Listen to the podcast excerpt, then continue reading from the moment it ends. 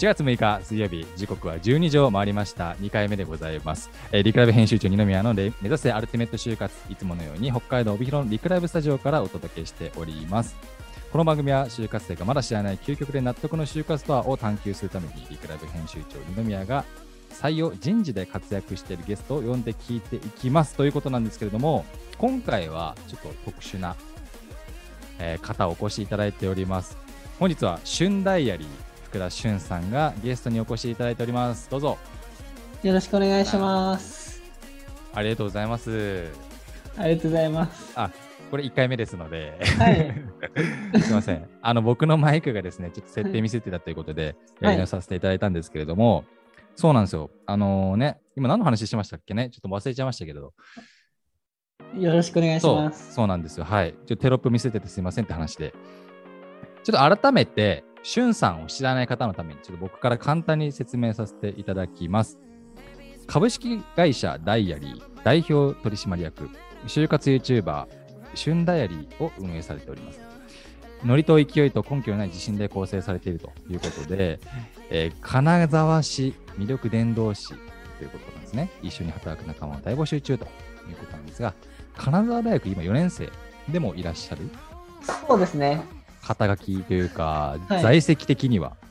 在籍的には今、休学しようか迷ってますね。もうもう1年休学しようか迷ってます。もう何年休学してるんですっけ？2年、2年ですね。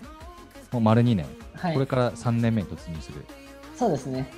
っていうところ。まだ大学4年生なんだけど、本当はもう卒業してる年。いや、そうなんですよ。もう24なので、もう大学生って言ってられないなと思ってます。いやーなんかね、あのー不思議な感じがしますな。大学4年生なのに、会社の代表、そして結構し誰もが知るような、まあ、就活っていうワードで YouTube を検索したら、間違いなく出てくる、まあ、方なんですけれどもい、やいやいやこれなんか YouTube いつから始められてるんですか？大学2年の時からなので、もうちょっとで、もう5年経ちますね。5年、はい。5年、えー。4年半前、いや、5年前か。2017? 2017とかだと思います。うわー多分あの YouTube がまだエンタメの構成チャンネルって言ったらもうね有名な YouTuber 今有名な方いらっしゃいますけど。まあ結構実験とか面白さとか求められてる時代にいわゆる学び就活の学びですよねを、はいまあ始めたっていうところなんか始めたきっかけとかも、えー聞いていきたいなと思ってるんですよ。はい。そうですねなん。かきっかけ何だったんですかね？自分自身が仮面浪人に失敗したのをきっかけに、地方にいてもできることないかなと思って YouTube を始めたっていうきっかけですね。おお、そうですよね。もう今は東京にいらっしゃるってことなんですけど、はい。えーっと、今、もともとは石川県金沢市はい。の大学生だったそうですね。そうですね。YouTube 始めてなんか変わりましたか？生活とか。いや、どうなんですかね。でも、本当受験生の生活をずっとしてるっていう感じですね。ひたすら動画作って、あなんかもうコツコツ、外に出歩いたりはそんなにしないので。あ、じゃあもう本当に制作というか、企画をずっと考えて。そうですね。今はどっちかというと、なんか、勉強とか、人の、なんか、を巻き込むことに注力してるんですけど、ああ、なるほどね。まあ、やってる内容は変わってるんですけど、はい根本の姿勢とかは全く変わってないと思いますね。その根本の姿勢って何ですか？旬ダイアリーとして、旬さんとしては。旬ダイアリーとしては、はい成長ストーリーと共感っていうところをある種言ってるので、自分自身のできないこととか弱みとかだをある種さらけ出して視聴者のの方と一緒に学んでいく。で圧倒的になんか、まあ、でき今できなくても圧倒的に行動をして、であの後天的な努力によってできるようになっていく過程を楽しんでもらうっていう。YouTube で、それは旬さん自身の成長を見てもらう。もともとそうだったんですけど今はいわゆるメンバーとかそうですね。まあもう5年もだって変わってきたってことですね。そうなんですよね僕ももう年々24歳なのでうんうんうん、自分自身がというよりは今携わってる一緒に働く仲間であったりとか、あとは実際の就活生の成長であったり、はいはい、成長ストーリーや共感を、はいえーまあ、強みとしているという形ですね。ってとこなんですね。いや、早速コメントも、そしていいねも気になるもすごく来ておりまして、ちょっと簡単に紹介させていただきましょう。のりかわさんから、えー、コメントいただきました。ありがとうございます。こんにちは。よろしくお願いします。めちゃめちゃ楽しみにしてました。ということで、のりかわさんいつもありがとうございます。コメントいただきました。はい、ああとですね、ちょっとこれは、あの、これ名前読み上げていいのかわかんないんですけど、あの、帯広信用金庫さんからコメントいただいてまして、はい、えー、二宮さん見れましたと。えー、ちょっと今ね、試験的に見ていただいている形になるんですけど、ありがとうございます。はい。あとですねド、ドレミさん、えー、就活中、いつも見てます。えー、就活していた頃、旬ダイリーいつも見ていましたと。えー、いうことで、今新、新卒1年目の方ですかね、えー、見ていただいております。ありがとうございます。ありがとうございます。そして、気になるもたくさん、椿さん、ありがとうございます。気になる、たくさん教えていただいております。ということなんですよ。ちょっとまあ、皆さんね、気になるいいね、ちょっと説明してなかったんですけど、コメント、まあ、自由にできますので、えー、しゅんさんに聞いてみたいこと、ぜひぜひどんどんあのー、コメントいただけますと幸いです。じゃあ、まず前半のコーナー行ってしまいましょう。えー、まあ、アルティメット就活2部構成でやっております。えー、まず第1部ということで、前半のコーナー、就活ニュース R。このコーナーは、就活、就活や働くことに関するニュースを私、リクラブ編集長、二宮がピックアップしてお届けします。今日のニュースはこちら。産経新聞より就活リサーチ、意外と多い入社前後のギャップという記事を今日は紹介したいと思います。えー、まあギャップってありますよね、しゅんさん。うんうんうん、入社したら絶対に。そうですね。ということで、ちょっと一回記事読んでみますね。はい。はい、新年度を迎ええー、就活シーズンが本格しています。えー、ファーストキャリアとなる大切な医者に巡り合うため、就活生の多くが企業研究に、えー、盛んに行っている時期です。どんな点に気をつけて企業を選べばよいのでしょうか？今回は社会人を対象に実施した調査結果からヒントを探ってみようと思います。ということで、まあ、円グラフとか載ってはいるんですけれども、えー、実際にそのギャップとなるような質問、入社前にもっと知っておけばよかったことを尋ねたらしいんですよね。はい。1位、実際の仕事内容だったと。うんうん、2位、えー、残業、えー、休日出勤の実態。3位、給与水準、平均年収と続いていると。うんうんまあ、それに対してやっぱコメントもいただいているようでして、えー、例えば残業が多く体力的にきつい金融機関、女性だったりとか、少数精鋭といえば聞こえはいいが、実態は人手不足、労働環境が想像より悪かったメーカーの男性。給料にみなし残業代が含まれていたサービス業女性といった声が寄せられました。で、プラスのギャップもあったということで、想像していたよりも自分の裁量が大きく自由に取り組める雰囲気があった IT 関係の女性。もう一つ、思っていたよりも休みが取りやすかった物流関係の女性。など嬉しい誤算もあったと。いうことで、まあ、こうコロナ禍になって、まあ、オンライン、まあ、どんどん進んでいると思うんですね、採用において。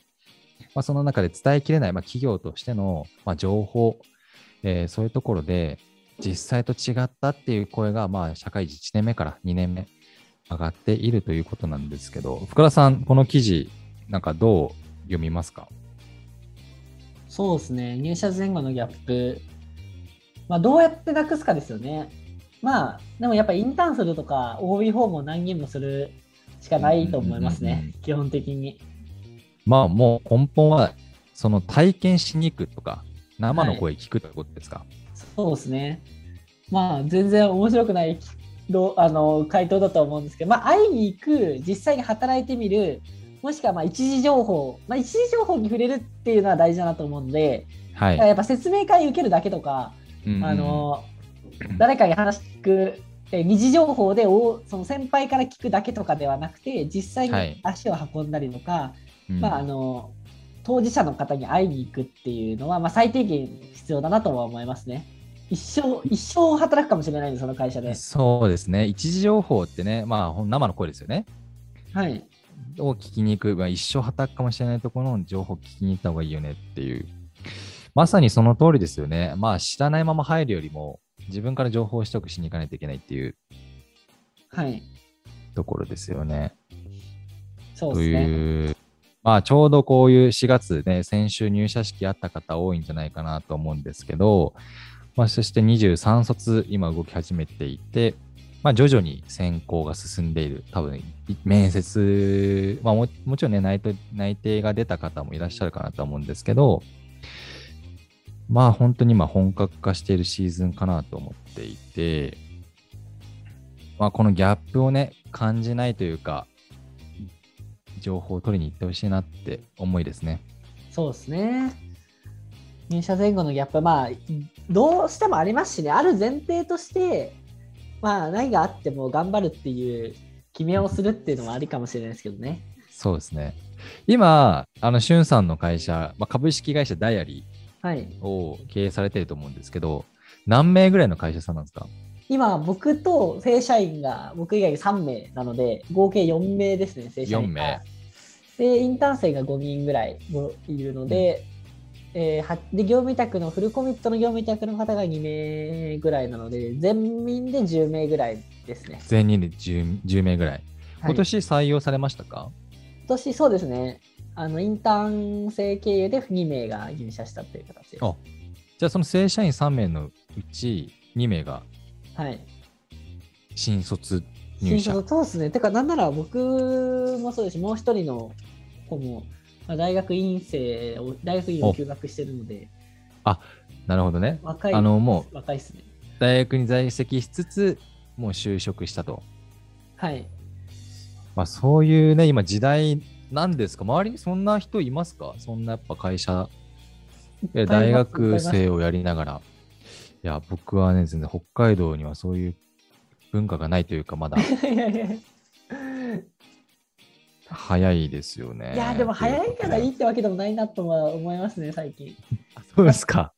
早く社会に出ること出た方が絶対いいとは思うんですけど、はいた。だ全然ま進む速度とか、やってる規模感まだまだちっちゃいなって思うので、もう本当、精進だなと思いますね。まあでもあれですよね、就職した経験ないってことでいいんですかね？そうなんですよ。就活チャンネルやってるんですけど、自分自身が就職活動してるときに、はい、あの、まあ、地方と都会の就活の情報格差すごい、あばいなと思ってーはいでそれを動画で解決したいと思って事業にしたので、自分が就活 YouTuber としてやりまくった結果、自分の就活しないっていう選択を。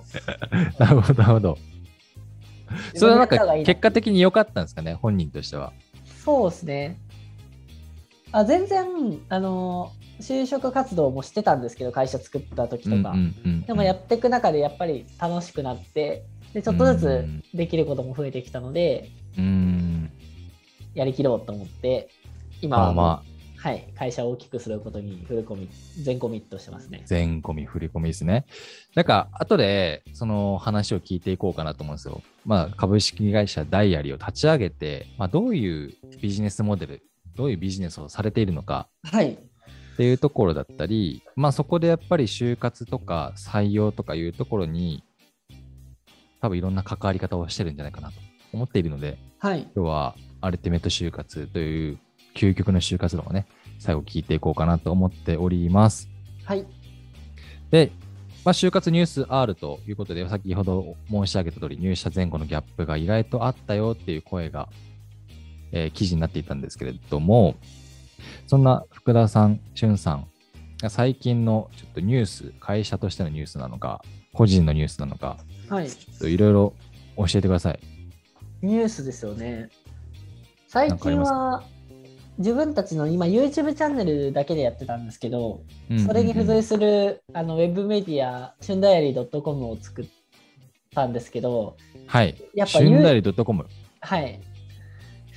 やっぱり YouTube と使う筋肉全然違うなっていうので、ウェブサービスの難しさみたいな、作る難しさみたいなのはめちゃくちゃ痛感してますね。ウェブサービスとしての難しさ。はい。なのでやっぱビジネスって難しいなって思いますね。そうですね、プラットフォームがあって、でもそこで、えー伸びていくのもかなり一握りだと思うんですけど、またそれとは違うね、プラットフォームを自分たち、まあ、メディアとして作っていかれるっていうところの、まあ、難しさですか？そうですね。ニュースというニュース、その視聴者の方への別にニュース性は全然ないんですけど、うんうんもうなんか最近僧侶みたいな生活してるんで、そんな変わった出来事もないんですよね。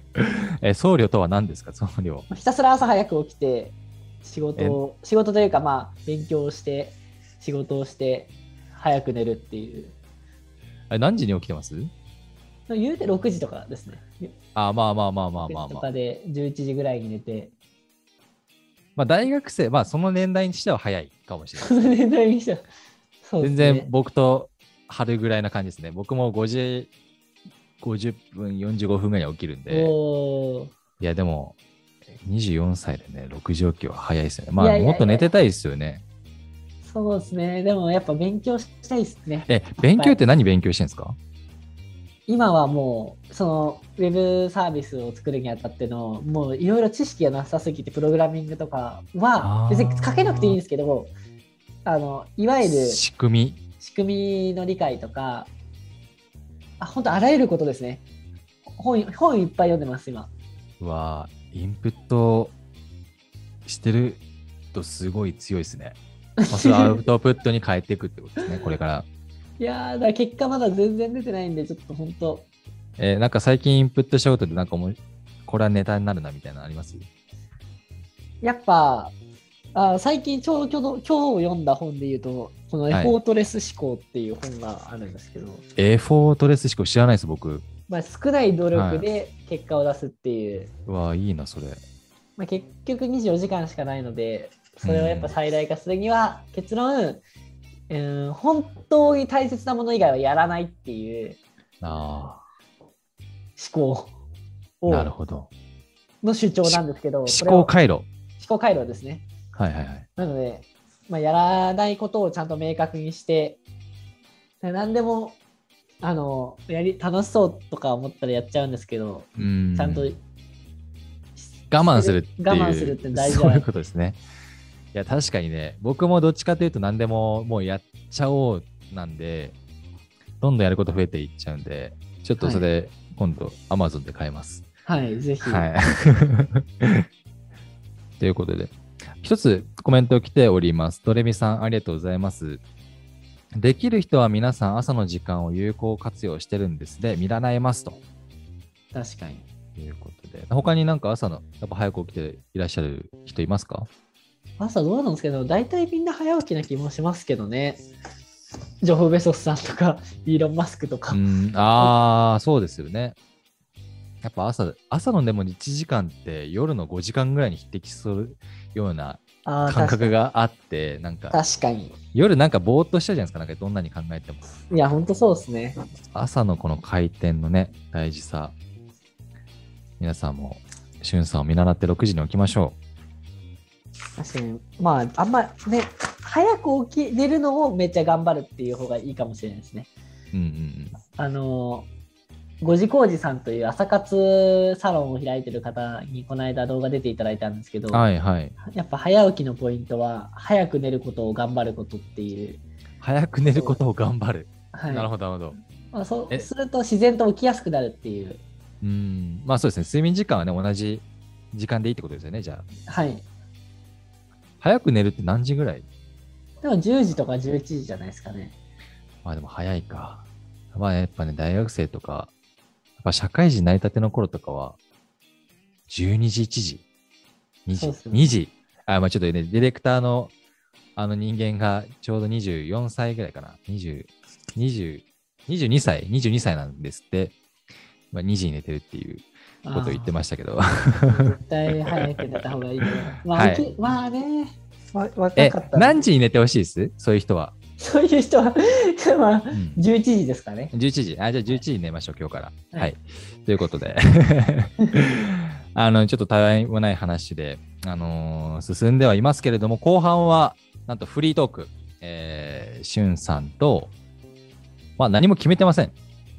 これからちょっとね、僕がどんな話をするかお楽しみにということで、あ、最後ね、コメントちょっと滑り込みできました。えー、椿さん、ありがとうございます。シュンダイアリーさん、まあ、シュンさんは、ん？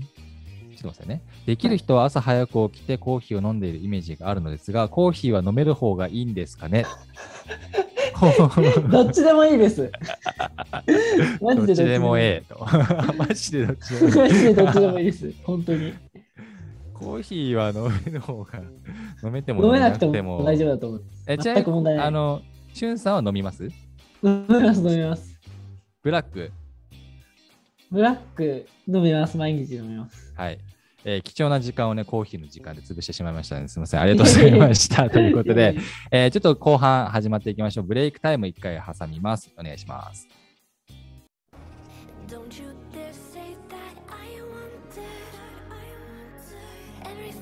Fall apart when it's haunting me.